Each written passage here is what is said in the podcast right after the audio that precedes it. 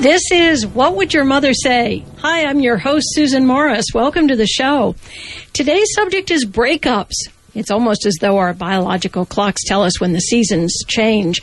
It's also time to make a change in relationships. Summer turns to fall, and love turns into misery. Here in the panel with me to talk about breakups is my panel of students, Claudia and Laura. Welcome. And on my side of the table are two moms, Jonah and Lane. Hi. Hi. Hi. Okay. At what point, I'm going to throw this out to you all. At what point did you know you had to break up with someone? Was there a breaking point? Uh, this is it moment? Laura. Uh, well, for me, I kind of the that's it moment didn't really come immediately. I think the worst case is I always end up dating someone way longer than I actually should, and I think the kind of epitome of this is that uh, my first relationship it was like two years long, and I think I was a freshman in high school, and uh, he went and joined the Marines without telling me, and I was a little shocked, and it just kind of was very much a, a kind of indicative of the way the relationship was going. We just didn't really have communication going. And then it still took me another six months to break up with him. Jonah, did you have a, a situation where you said, Oh my God, what am I doing here? I said, "Oh my God," several times. yeah, yeah, and I think most of them just kind of ended up fizzling. You kind of hope they fizzle, and then you don't have to be the one that says goodbye, and it just kind of maybe goes away.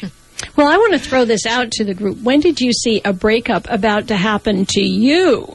And what were some of the signs? Anyone willing to admit to having this happen to them, Claudia? Um, I don't know if it was. I don't think I saw it at the time. I should have, but looking back on it now, I think, oh gosh, it was so obvious. But What were some of the signs? oh, we didn't talk as much, or just that if we we both picked fights over nothing, and I mean, I found myself just like not wanting to talk to him, but I didn't really. It didn't really click that I should have broken up with him, and then he did it. Well, Lane, were there certain comments that a guy said to you once or someone you heard about saying that just indicated, wow, he doesn't intend to call me again? Or this is becoming a strain on his part? Um, I don't know about the comments as much as just kind of that feeling in the pit of your stomach. I remember in high school, you know, three, four, five decades ago, um, and then in my first real serious relationship post college, in both both cases, I kind of had what Claudia had, where you just don't feel that same level of comfort and just that unease that makes you feel like this is just not right. So, so it's sometimes just not a surprise when the guy doesn't call. Well, okay. Do you like it more when you have an open "it is over" conversation, or when the other person or you just sort of disappears or quietly withdraws from the relationship? You're suggesting that they were quietly disappearing from the relationship. You, you have to admit that's easier. Have you ever had anybody uh, say to you, um, gee, I don't want to go out with you anymore because I, I think personally I'd rather have the, the guy just not call me again. Well, for me, I actually never had a um, relationship where it ended with it kind of fizzling out. It's always been a very clear, defined, like, it's done. And so, um, yeah, you've it's, it's- liked I'm- that. It's comfortable. You just have closure. Yeah, I I don't like to put closure on something though. I think it's really hard to say to someone, um, "Gee, this just is, just isn't working out. It's better to go out on the date and not talk to them." Joining us at the table is Lauren, and we are sharing mics for today's show. So Hi, Susan. it's good to have you on board. It's good to be here. We're talking about breakups. Um, Wonderful. always, always a low point. Really. Yeah, it is. But we all go through them. Uh, I, I mean, is there anyone in the world who hasn't had a breakup, whether it's with a boss or a loved one? It's sort of. Um, but how do you get over this breakup? I think it's hard to to be able to do that. Lane? Well, my theory is that it takes half the length of the relationship to recover from the relationship. That was my theory for years and years and years. But then I met my husband the day after I broke up with my boyfriend right before him, so I'm not sure about my theory, but for a while it worked there. So. Well, now, did he break up with you? No. Oh, I okay. dumped him. So that Oh. could be the thing. That I think- could be the thing there. I think that's the key thing. That's a huge difference. Are you the dumper or the dumpy? Oh, Right. yeah. That'll that'll definitely dictate it because you know if if you don't do the dumping, then it's you know the forbidden fruit. It's what you can't have is what you really want. You know, and that takes a lot of time to deal with. Yeah. What do you think? Do you think Lane's uh, calculation is right? I think you might even be off. O- o- off short or off long. Off short. Oh, I mean, I think if you really like someone a lot and it hasn't clicked, it can really hurt your ego and and set your you know really send you in a, a s- you know a, I think it depends on how long it takes for you to meet somebody else, or at least that's what it's been in my case. If I've got, I mean, let's see, do I usually? so you go for the rebound. In other words, I have the rebound. Well, that that brings me to my my next question. Have you ever had a rebound relationship? And what's a rebound relationship? Yes. I have had a rebound relationship, and in fact, I just went to my 20th high school reunion this past summer, and I met the guy who was my rebound E, and he's one that I let fade gently into this good night and never clearly, you know, I just avoided him, and I still feel bad about it 20 years later. So I am all in favor to go back to your previous question of ending things clearly and cleanly, and then I think it lets you move on and move on to that, you know, half life that you can start recovering from. Do you? Oh, okay. Let's practice what you say. I mean, what do you say? Um, this just isn't working, or I can't stand your bad breath any longer. Oh, I don't think you're that straightforward. say I'm joining the Marines. yeah, exactly. it's it's hard to know. Okay, any advice on how to do it quickly and smoothly? it's not me. It's you. Is that? that makes it very clear. Oh, I don't know what. Well, here's here's a question. Do you think that breakups, Jonah, are any different today than they were when we were younger? I don't think that they've ever, they can change because it's so basic. Mm, do you think kids are more, sorry, young adults are more direct with each other than we were? Yes. Well, I just want to chime in about like the difference between maybe you know breakups in the past versus now, and I think that technology has really kind of changed things in a big way. I broke up with my first boyfriend over AIM, not my highest point, oh, oh no! but What it just sent him a text message? well, I thought about it. Expensive but- breakup. isn't, isn't that what happened to Britney Spears? Didn't Kevin Federline send her a text message? Someone did that. Someone in Hollywood sent a text know. message. I'm in yeah, it was Britney. Britney somehow was mixed up in that. You know, I was thinking when you were ta- asking that, Susan, I was thinking the face to face kind of thing. Yeah, but the technology thing. Yeah. Yeah, but it's still looked down upon. Like when somebody says, "Like, oh, he broke up with me via email," everybody else is like, "Oh, Yeah, what?" if you don't do it face to face, you're you're not going to get any respect for that. Yeah. yeah, say that again, and you're not going to get any You're not respect. going to get any respect if you don't break up with someone face to face. Oh, That's I just see. cowardly. You know, and you you owe them that much, especially if you're in a relationship. You know, you, you should you should at least show up to break up with them. I'm cowardly. But you know, you know, I'm, dear John letters have gone forever. It's the same thing. You're not facing the person. That's for sure. Yeah, right now I'm uh, RA in an all frosh dorm, and there there's a lot of students who are kind of going through the, you know, I have this, you know, guy or girl back home, but I'm just not really feeling it anymore. And how do I do it? Do I hold out until I go back home, or Yes, and- the the infamous. If you do it at, at Halloween, it's the pumpkin drop. You do it Thanksgiving, turkey drop, Santa drop, all the way through freshman year. There there are drops. yeah. So when there's barriers to the whole face to face thing, it gets a little more complicated. Well, how do you think a breakup affects a subsequent relationship? Do you think a person becomes more wary or more eager to make the next one work? So you're more accommodating and less critical. I vote for wary. You do? I do. think it depends on the person or like the relationship, because I, I mean, I don't think there's a clear formula for it. I agree. I've sort of had it both ways, especially one way where you know you're you're in a relationship and you're aware you're aware of it going south, and you you, have these these ideas that you want to do, and you know you have, you have things that you want to do with a person, and it can be really fun, but because the relationship's going bad, you don't really want to do that, and so it's almost like an incentive to get into a, a, relationship that's healthier, where you can really be that sort of other person that you want to be. Mm-hmm. So that that confirms that someone should be direct with you or be direct with the other person when they're about to break up with you so that you have some idea of what was wrong. But no, I think I'm into the Marines. I'm joining the Marines. I don't know. Well, listen, can you ever convince someone to love you again or fall back in love with you? What do you think? Mm, after they've dumped you? Mm-hmm. No.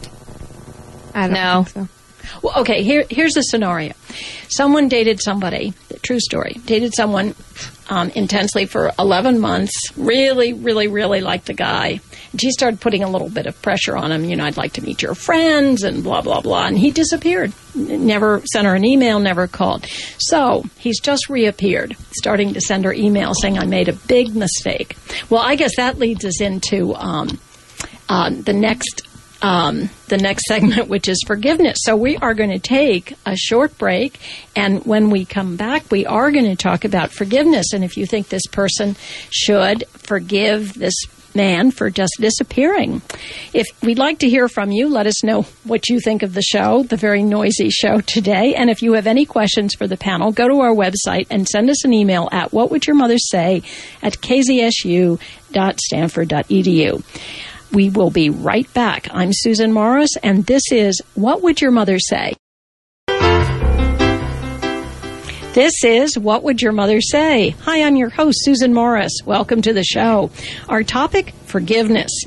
Now, in some religions, if a person harms you but then sincerely apologizes and tries to rectify the wrong, you are required to grant forgiveness. Now, on the other hand, there are people such as billionaire Donald Trump who believe that when someone crosses you, you should get even. He says if you don't get even, you're just a schmuck. Here in the studio with me to talk about forgiveness is my panel of students, Lauren, Claudia, and Laura. And sitting on the other side are two other mothers, Jonah and Lane. Welcome. Okay, I want to ask you so, what do you think of the two approaches? I think Donald's got an ego. a little bit. yes, yes, that's a given. But there are lots of people out there who may not say it, but they they get even. They don't forgive. Laura, you're nodding your head. Oh, um, just uh, You, well, what does it mean to to get even? Don't you have to be really, really clever and detached from it to really successfully get even? Actually, I think his wife took that up and said, you know, the best revenge is living better, you know. you know, she had that whole commercial line going. Did she really? Oh, I missed that. Well, well, taking it away though from from Donald Trump, um, what are what makes it hard to forgive? Why is it so hard to forgive someone? I think the hardest thing is forgiving someone who does not express remorse or ask to be forgiven. Yeah, that makes good sense. If someone it says they're sorry, but I think the real the real baddies don't say they're sorry, right? I think it's just how hurt you are from whatever whatever they did to you is what makes you not want to forgive or makes it difficult to forgive. So, I, I don't know. Well, when I don't know, I want to talk about forgiveness though. Isn't it sometimes you're just you're just hurt? I mean, it isn't a real disservice that was done to you. It's just your ego was offended. I mean, how many of you find yourself sort of not wanting to make up with someone because, gosh darn it, they just made me mad, or they ignored me, or they did something? And do, does anyone at the table want you to? You know, you have to really explain what you mean by forgiveness. Is it just mean saying, okay, whatever, yeah, I forgive you? Or are you talking about, um, I'm going to be your friend again? Or at what level are you saying that forgiveness is? well, I think that uh, you mean how bad was the crime? Well, I think there are a lot of Or what do you expect out, out of it in the future? Uh, well, okay, I have a list here, and we can sort of evaluate the kinds of uh, disservice or disjustice that the person committed. What if uh, someone stood you up at the altar? Oh no. Yes? You mean just like didn't come? yeah, didn't come or You're did not- there and like Yeah. runaway bride kind Oh, of uh, thing. They're dead. Oh, they're dead. yeah, yeah. That's that's something that's very. I can't imagine forgiving somebody for that. Ever, um, ever, ever, ever? I think I'd be able to let go of like the anger or the hurt, but I don't know if I'd ever really be okay with telling the person like, "Oh, it's okay that you did that. It's okay that my like family that. was there waiting." And There's like a material forgiveness where you're just like, okay, like you know, I won't be angry at you, but in terms of regaining a trust, which is part of a very deeper concept of forgiveness, I think that is something that can be certainly be lost and never to be won again. In certain instances, certainly like abandoning someone at the altar. Well, it is it, when you um, forgive someone. Do you say, "I trust you now"? No, sometimes no. Yeah. I think those are two totally different categories. Mm-hmm. Yeah, it makes sense. Okay, um, would you forgive someone who stole your significant other or love interest? after I egg her car. No, I'm just kidding. I don't know. Hard to know. Well, I've got a little story there. Yeah. My sister actually started dating a guy that I'd been dating. No real overlap, but it was a very close time in between. And he and I weren't real serious, but this was actually someone she had set me up with. And then um, it didn't really work out. I moved outside the area, but we were still kind of seeing each other. And the next thing I know, my sister's going out with them. And they went out very seriously for probably two or three years. And it was one of those situations where I had to make a choice. Was I going to let that ego bruising destroy our relationship or was I going to just move on from there? And I chose to just move on and we I don't harbor any anger about it now. It's really something that's done and gone. Because she didn't. It would have been interesting if she'd married him, though, and you got to see this quasi love interest in a non in a, non-sexual way, or as a family member. Yeah. Suddenly, you'd have to see him a lot. Well, Laura, in regards to that, I mean, is it kind of forgiveness depends on what's at stake? Like, what are you giving up by not forgiving them versus, you know, forgiving them? Because in that case, it's your relationship with your sister, you know? And, I mean, do you really want to give that up over something? But if it's, there's nothing else at stake, you know, forgiving, uh, you know, maybe it doesn't really need to happen if there's nothing really to, at cost. I think that's a good point. I think you do it for yourself as much as for the other person, and I think that's what Donald Trump is missing. well, what is the price of not forgiving someone? Your hair, look at him. you hold it in. Yeah, you, you harbor it. It's just not good. It's not healthy. Well, that's what the people who are there's a forgiveness project at Stanford, and there's this theory, and maybe it goes back back to biblical times where you, you want to forgive because if you don't, it makes you sick and it doesn't it doesn't help you. But Donald Trump, and I shouldn't keep quoting this guy's books because I personally think he's a pig, uh, but he said that um, you should. Uh, that you feel uh, better if you don't forgive. I mean that you that you're being a sucker if you forgive. And I, sometimes I wonder about that. Does ever anyone wonder here that gosh, you know, this person keeps doing this? Should I keep quote forgiving them as you keep? Well, you know, it feels good to get back. Revenge feels good. And, and in his case, he's just justifying it by saying, "Well, if I didn't do it, I'd be a wimp." And you know what? That's why I'm. That's why I'm so good because I'm not a wimp. I get away with it. yeah, yeah. I think you have to be really clever to get away with it, That- or, or awful. Not that he's not clever. And I think there can be some energy that is generated from that feeling of revenge that could really forward you on. I mean, if you think about all the people who've been rejected, authors or um, or whatever, if you're rejected from a relationship and you say, "Well, I'm going to go find out find somebody better," I mean, there's an energy there that could spur you on to improving yourself or achieving a goal that can be useful. finding someone who really loves you. But you know, that's not necessarily saying that you don't forgive people from the past. That's just saying you're using it. In, that's actually a positive thing. I went, oh yeah, well, I'm moving on. Mm-hmm. Is anyone at the table willing to admit what was the most unforgivable thing that you've done? Unforgivable thing.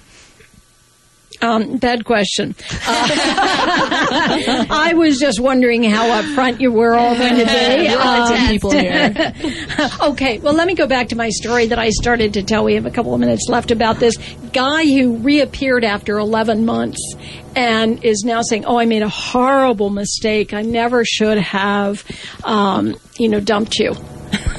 you know, and the women that I went out with afterwards don't compare to you. What should this what should this gal do? Any any opinions on that? I have mixed feelings because you can sit at home Saturday after Saturday um, yes, I Laura. think in some sense it's kind of circumstantial. Like, why did he disappear? Like, was it because he was afraid of commitment and now he's like, oh, okay, I'm ready to, you know, suck it up and ready to take the dive? Or is it because he found another woman and found her to be more interesting and then it just didn't work out and so now he's crawling back? In other words, is he settling for you? Is that, but the- you know, because then it's like, out of here.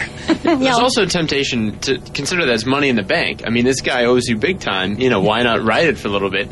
You exact you exact your forgiveness and revenge all in one fell swoop. How could she make? How could she uh, play revenge on this one? I, I don't know. Just I don't know. String make him him take her out along. to dinner for yeah, yeah, a lot. Yeah, Choose really expensive restaurants. yeah, exactly. I think that's yeah. I think you're right about um, the, the what. Why did he break up with her? Well, in this particular case, the guy is saying that he. Did, it was a commitment issue. It wasn't because he fell in love with someone else. So I don't know. Who knows if he's telling the truth, right? Okay. Well, there, no one's willing. I've given you all another minute or two to think of the most unforgivable thing that you've ever done. Any? Any? Nope. Okay. Well, No uh, bad question. okay, well, we're going to take a break, and when we come back, we're going to look at trends in relationships and marriage. We'd like to hear from you. Let us know what you think of today's show and send us your questions for the panel. You can go to our website, whatwouldyourmothersay.com, and send us an email. We will be right back. This is What Would Your Mother Say? Hi, I'm your host, Susan Morris. Welcome to the show. We're talking about trends in marriage today. In the olden days, when I was young, couples often married in their early to mid 20s. Well, that's what I did. But in recent years, couples are marrying at a much older age. But there are signs that this is changing, albeit slowly. Here with me to take a look at trends in marriage and relationships is my panel of students, Lauren, Claudia, and Laura. And sitting on my side of the table are two other moms, Jonah and Lane. Welcome. It's good to have you here. Okay, my first question.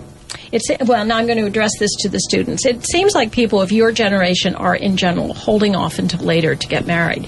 What do you think motivates the ones who decide not to wait, who are getting married right after college? Well, some of the f- uh, friends that I have that are getting married right now, um, it seems to be kind of um, a situation of circumstance where either um, I, my best friend's older sister just recently got engaged and you know they were going to I guess they were you know engaged for maybe two months and then they found out she was pregnant and so now they're kind of having a bit of a shotgun wedding. Um, and of another friend who a couple years ago got married and her husband is in the um, armed forces and in order for them to live together they got married. Yeah, those both make sense. Claudia, do you have any friends who are planning to get married very soon? I have friends who are married actually, um, and going to school. And personally, the idea of getting married during undergrad it doesn't scare me. I don't know if it's because I'm in a longer term relationship, but I think it just depends on how secure you are with your partner. Um, if you guys both are ready to take that, make that commitment, or you know, if you want to just shop around and What do just you gonna say maybe maybe it's a gender thing. Getting married early sort of baffles me completely. It seems like you know you'd want to know uh, things before you totally settle down with someone. No, it's not a gender thing. It scares me too. okay. Okay, well, what do you think about the kinds of people that you see getting married at a young age? Can you can you look at them and say, well, they're all nerds or they're all um, homebodies at heart? Can can you see any pattern with these people? What's the word? Everyone around here is laughing. the word nerds. Everyone knows the word nerds. I don't right? see where that, that where's the correlation between being a nerd and getting married early. I don't see that. oh no, but um, someone I was talking to about this subject said that in her observations, the ones that she saw getting married were nerds.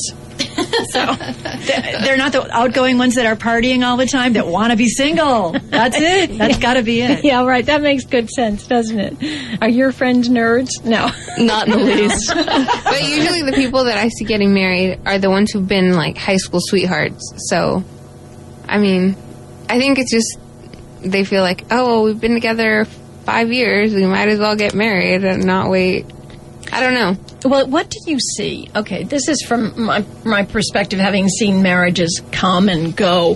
What do you see as dangers in having a committed relationship that's supposed to last a lifetime when you're starting at a young age? Everybody knows you change. And my, my theory was always you get to be 25, you know you're going to change right around there. It's almost everybody does. 30 another time. And those two times are, they're big. And to me, it scares me to try to make some, that kind of a commitment before. Yeah, it makes You don't know what's going to happen to yourself. You don't know. Exactly. It's so it's such a what just plain old luck whether someone's going to end up um, turning out the way they or keeping the same as they were when you first married. And your partner. Yep. Yeah, you don't want someone to stay the same for for uh, you know a lifetime of marriage, right? You want them to change. But what um right?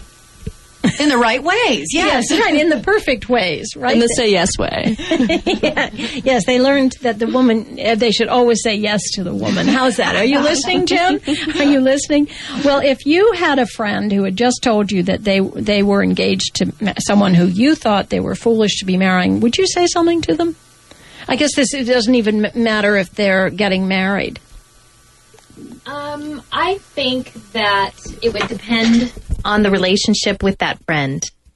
And if it was just a casual acquaintance and I didn't plan on spending a lot of time with them, I'd probably let it go. If it was someone like a very close friend or a relative, I would think it would be my duty to say something in as diplomatic a way as I could. What could you say?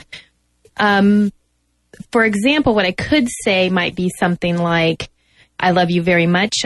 More than anything in the world, I want to see you happy.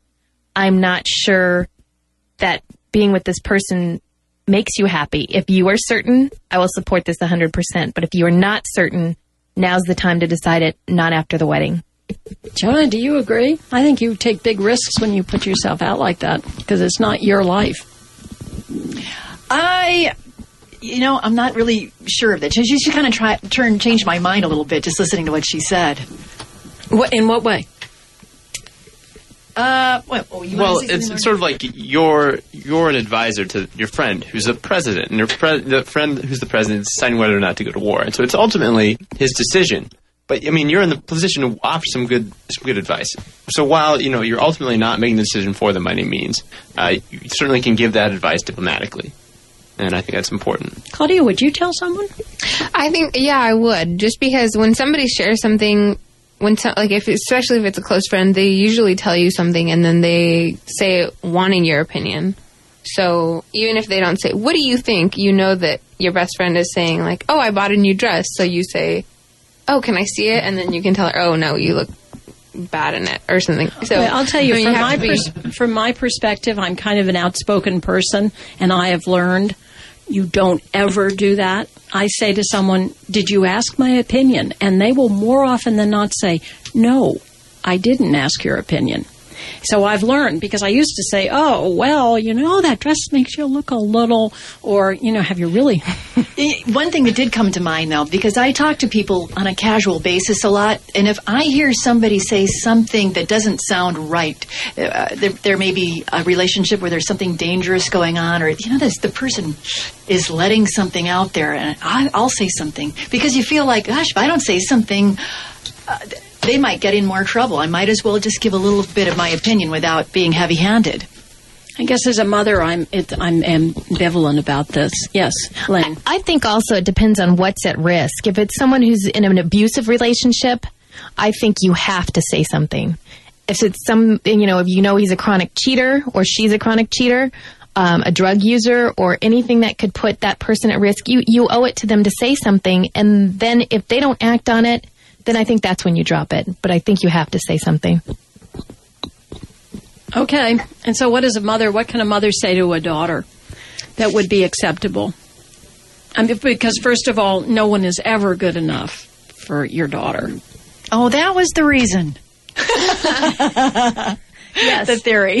yeah. Right. No. I mean. Yeah. I mean. Yeah. I think a mom. I mean, I'm not a mom, but I think a mom is in a more difficult position because, or in my case, when my mom tells me something, I usually want to go and do it just because she said don't do it. So moms are always in a difficult position. Like, do I say something? Is she going to take it the wrong way? Is she going to be offended? Is she going to be more adamant to do it because I said it?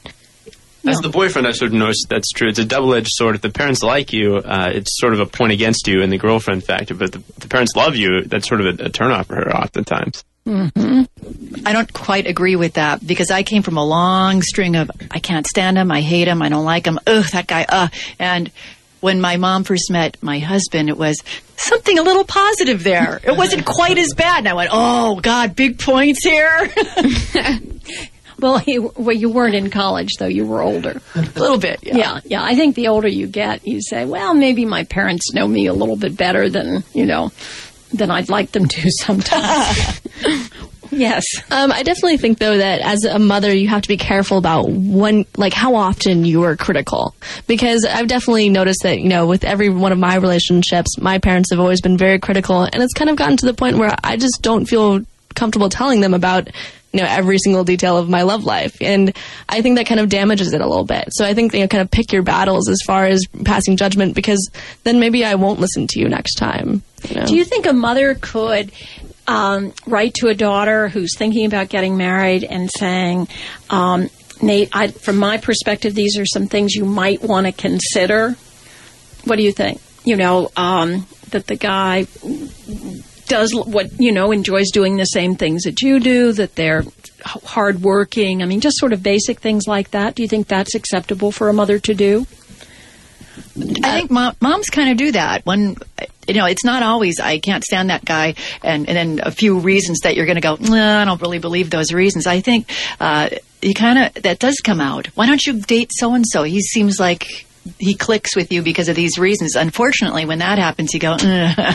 Well, I'm I'm being more direct though about the one specific boyfriend who the person is the daughter might be seeing. I mean, how would you feel if your mother sent you a list about someone that you were pretty serious about and you and asking, you know, these are just questions that you should ask yourself. Oh, a list is a little overwhelming. Maybe drop a few things every every once in a while, just casually, because a list just seems like she's just looking for what's wrong with him. So if she has some concerns, I would rather her bring it up at different conversations. Maybe if it was uh, from the heart in in uh, her experience, you know, before I met your dad, I I thought of these things, but boy, when I knew him, I kind of I kind of had a little checklist of stuff that really made a difference to me, and I'm glad I did. And I think that's also something you've got to start long before they're dating the person they may end up marrying. I mean, my my children are younger, and my daughter's seven, and I actually all my kids now I'll say things. You know, I married your dad because da da da da da, or what I love about your dad is, or you know, your dad would do anything to keep our family safe, or something like that. So they're already thinking those things now.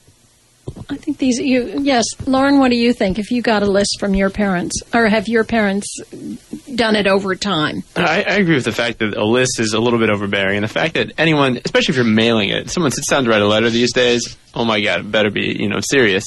But uh, you know, the fact that someone sits down to write this letter is a little creepy, and it makes you sort of feel overanalyzed and, and watched over a little bit too much. So I, I agree with the fact that you should probably mm, drop those into everyday conversation.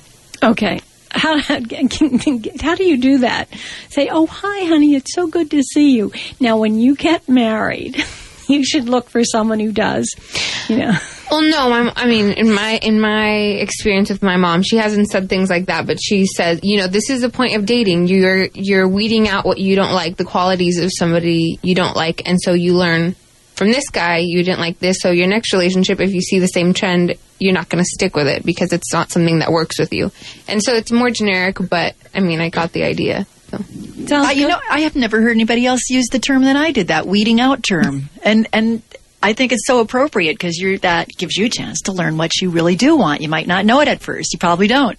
well, we, we've had discussions on the show about dating, and, and Lauren, you've said in the past that, that kids, students don't date that much, but I was saying, wait a minute, you need that experience to weed people out. Can you weed people out like that when you're just gathering um, in groups, like which is so often the the pattern these days? I think it's possible. It's a slower process, though, because mm-hmm. when you're one on one in an actual date situation, it's a very concentrated you know get to know you type of experience. And so if there's something that you know I don't know if you don't like or something that you like a lot, it'll become immediately apparent rather than having to sort of pick it out of these random moments in a group confrontation. Like maybe you're misinterpreting something if in it, when someone does something in a group. Right, and also it's easier for them to hide behind other people in terms of personality. Mm-hmm. Whereas if they're just half of the conversation, it's hard for them to hide behind you. You know, I definitely feel that you know people also do act differently in group dynamics than versus you know one on one as well. So you have to, I mean, if you want to pursue a relationship with someone, it, you do have to you know do that one on one thing because you're not going to be intimate with someone as a group all the time. I hope not. Okay, I want to go around the table and have people say one thing that they would look for in a spouse. Okay, well, you're married, Lynn, so you should know what. Just one. I was very, very picky. there you go. That's and it. then also, you know, I was I was um, chatting beforehand, before the show, saying that my husband's significantly older than I am, and who I ended up marrying was not at all who I was dating. oh, okay. So, So, how did you make the transition from going from someone closer to your age to an older person? and that was that was a whole set of questions that I needed to ask myself at that point when I met him and I thought, you know, I'm very attracted to this person. I want to be with this person, but how do I feel about the fact he's older, the fact he's been married before, the fact he had a mustache, which I could not stand. he doesn't anymore. It sounds good. Um, as far as looking for something in a future future spouse, um, I guess right now as I'm entering my senior year, I kind of think of more towards the future and thinking about you know compatible lifestyles. Like, will there be lots of travel? Will there be you know location, etc. And so that's kind of one thing that I kind of am thinking about. Do you think you can predict if someone's going to be adventurous or risk taking later on when they hit their 40s? Imagine being that old. But can you look at someone in their 20s and say, hmm, I think I can tell that this person is not going to get stodgy and boring? I think that's part of a personality that, that stays. You, you might mellow out, Mm-hmm. but I think that stays. Mm, okay. I'm not sure I agree, but But if they're boring now, they're, Okay. They they are definitely going to be boring when they're older. But we're going to take a break, and when we come back, we're going to be looking at emails that we've gotten from our listeners. This is Susan Morris, and you're listening to What Would Your Mother Say? This is What Would Your Mother Say? Hi, I'm your host, Susan Morris. Today's panel includes Lauren, Claudia, and Laura. And with me on the mother's side of the table is Jonah and Lane. Our listeners this week have some challenging questions for you, and uh, I want to see what you have to say. But first, we just got an email from a listener who wants to know if the panel members have made up a list, either on paper or in their mind, of what a mate must have or be like before they'll sign on. Uh, Claudia? I don't know if it's a must, but there are definitely qualities that I look for, just like patience and communication and honesty. But I think those are very generic. I mean, I don't think somebody wants anybody who's dishonest. so this is a paper list. No, this is not a paper It's a list. mental list, This then. is a mental list. But I, I mean, I don't even think I consciously think. It's not like I meet a guy and think, oh, he's not willing to communicate, can't talk to him or something. You know, it, it's just something that you You know. learn, You know, yeah. I played, um, I was dating someone who I really liked, and we were playing Monopoly. And I went out of the room, and he cheated, and blah, blah, blah. and I still remember that, and I remember thinking, he's not the one for me. I mean, what a smooth character. Cheating at Monopoly on a date. He must have been Is that, is that a true story? That, that's amazing. it is a true story. I just named Donald Trump? right, right, exactly. But I just thought that was, I don't know.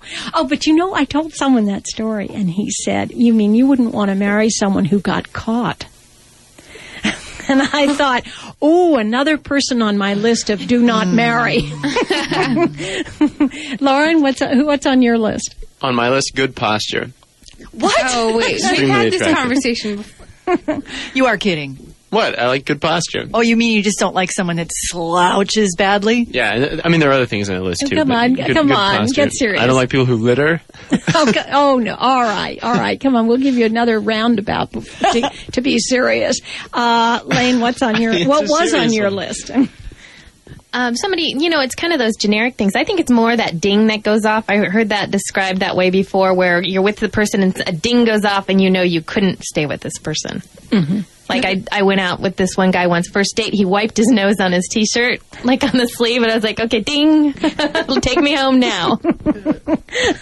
Um, for me, I've uh, definitely kind of honed this thing through having many consecutive boyfriends who didn't really quite match up to being able to interact well in a group dynamic. And um, so you, you want to be able to take a, a partner like out and you know be able to trust them in order to like you know c- conduct themselves appropriately. For your friends, so they don't, so your friends don't kind of look at you oddly. Indeed. That's what they're doing. Definitely. Well, here's a question from a student who writes I went home to visit my parents for the weekend, and on Saturday night, I walked in on them having sex.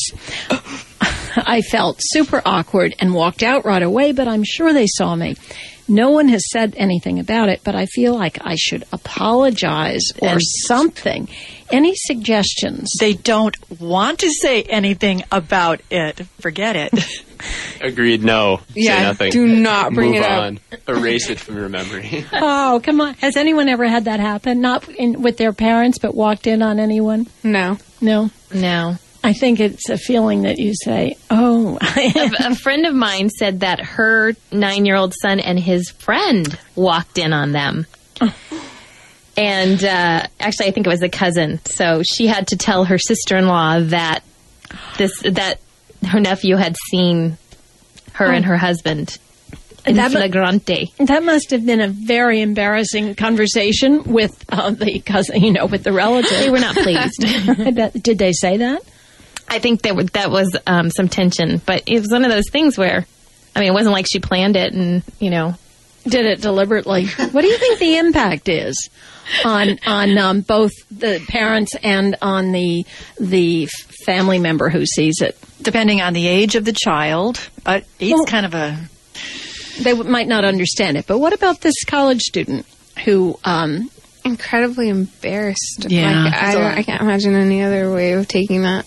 Because parents are not supposed to have sex, right? I you, you know though. It, It's not even It's just that. like if It's your just mom I- we don't really in- want to know about it. I'll be honest. No, that, that doesn't need to come up in conversation. just tell yourself you're glad that your parents have a good relationship. They're staying together. They're you know. I think And that don't then leave it it at that. ever again. Okay, here's another email. I really like sleeping at my boyfriend's place, but he snores and I don't get much rest when I'm with him. I don't know how to deal with it. If I wake him up, then he won't get any rest either. If I leave, then it seems like I'm just there for the sex. What should I do? You're just there for the sex because um, she would leave. Now I have a question. I mean, when you when you're when you're um, you uh, involved with someone, um, do you go home in the middle of the night? I mean, how does that work? Why not just go sleep on the couch or something and say, you know what, I can't stay in the same room. You're noisy, and and deal with it. Would that be a ding moment? Well, my husband actually snores very loudly, and my kids snore too. So sometimes they come and get in bed, and of course, I do not snore. So out of the five people in our family, I'm the only one who doesn't. Um, but you know what? I kind of train myself to accept it, and I think there is a level of comfort you can you can actually you can raise your level of comfort or discomfort and and accept it. And it's actually now I when I hear him at night and I wake up, I kind of you know it sounds kind of cheesy, but I say a little thank you. You know, he's here, and I know he's here. I can hear him. I tried that. I tried that. It doesn't work. and I know if I wanted to take sleeping pills every night. Um, there, in fact, I have actually talked about this problem with a lot of people, and they feel so guilty about leaving the room. But the ones that do are so glad because everybody gets sleep that way, and then they're not killing each other the next day for or later on because they're deprived from sleep. Well, what do you think the person feels like who's left behind? I mean, Uh, the, they, they, they're sleeping. They're snoring away. They don't even know most of the time. Obviously. Well, if she feels that guilty, she can just say, "Listen, you're not letting me sleep. I'm going to go to the couch, or I'm going to take off because you snore." I mean, it's not. so it's not not a a big big deal. problem, although it could be. Um, you, you don't think it could be a mismatch? Of course, you you clearly it isn't a mismatch for you. Well, I don't I don't like it, but I'm sure there's plenty of things I do that he doesn't like. And if it gets severe, there are earplugs. Well, that's we'll have to. They tell- don't work either. Been there, done it all.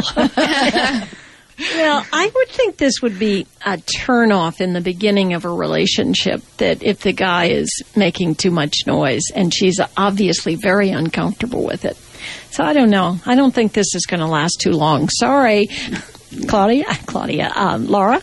Well, I was just thinking, I think it kind of like, you know, feeling awkward about leaving in the middle of the night kind of depends upon, you know, what stage the relationship is at. Because if, you know, if there's any question about whether or not it is just about the sex, well then, you know, there's something else, I guess, that's playing into that whole relationship there. Gosh, do do guys think that girls are just there for the sex?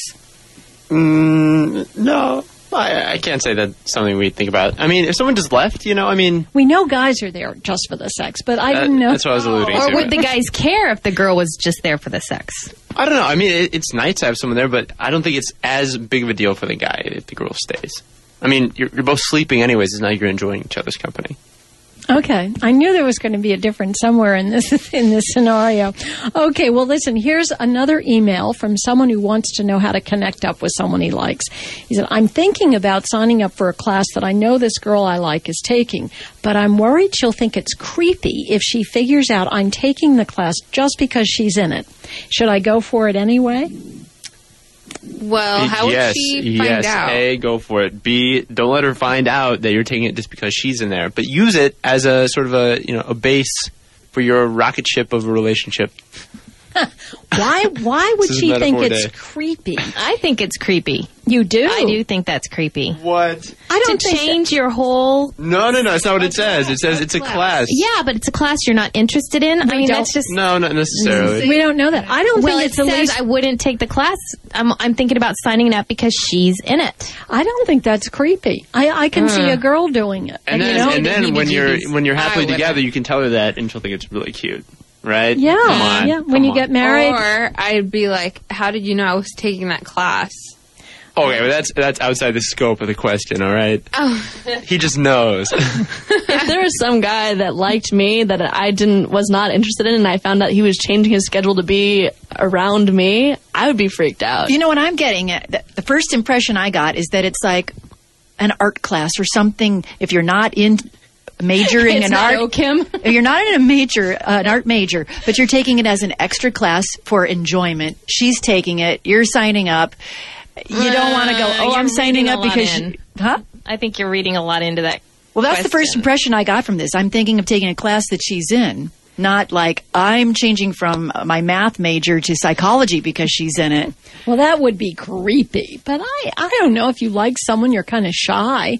Um, I don't see anything wrong with it. I can see it, and I don't think this is a generational divide. Do you, Jonah? I, I think depending on the person, if he were kind of creepy and I found Oh. out, then I'd be creeped out by it. But if I found out later that someone did that, I agree it would be kind of flattering. So it depends on how cute they are. Yeah, Oh, of that could course. have- and how non-creepy. The whole thing is about not being creepy and sort of being open about it in, in a very you know forthcoming way. You, what do you mean? You're suggesting that he tell this girl No, that he's No, no, no, no, no, no, no. not not, Never not forthcoming, forthcoming. Oh, but, I wouldn't. You know, just, I wouldn't be forthcoming like that. But I mean, just have a really good story Yeah. about why you're taking. Couldn't you just sit in on a couple class sessions and then if it doesn't work out, you don't have to worry about What's having there to work out though? No, but here's the thing: everyone complains about you know you, go- you go to a party and everyone's drunk and you can't talk to anyone. Anyways, this is a great opportunity, especially if you don't know the person really well, It's sort of find them in an opportunity outside of a, a drunken, loud party scene, and you know actually get to know them. You know, and that's kind of sad that if it comes down to that, that's sort of like your last line of defense. But it's better than nothing. Yeah, I think. Um, I mean, are there really ways that people can meet you on campus that are um, easy? I mean, if you're sitting there at lunch at the student center and some guy kind of starts circling the table and eyeing you and sits down, I mean, you could say that was creepy. I mean, you could take any kind of action as being kind of creepy, right? it depends on the individual. Well, yeah, there are creeps out there who, no matter what they're doing, it's creepy, right?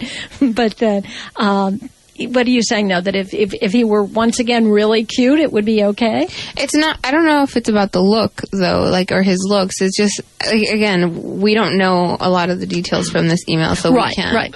No, I I know. The picture.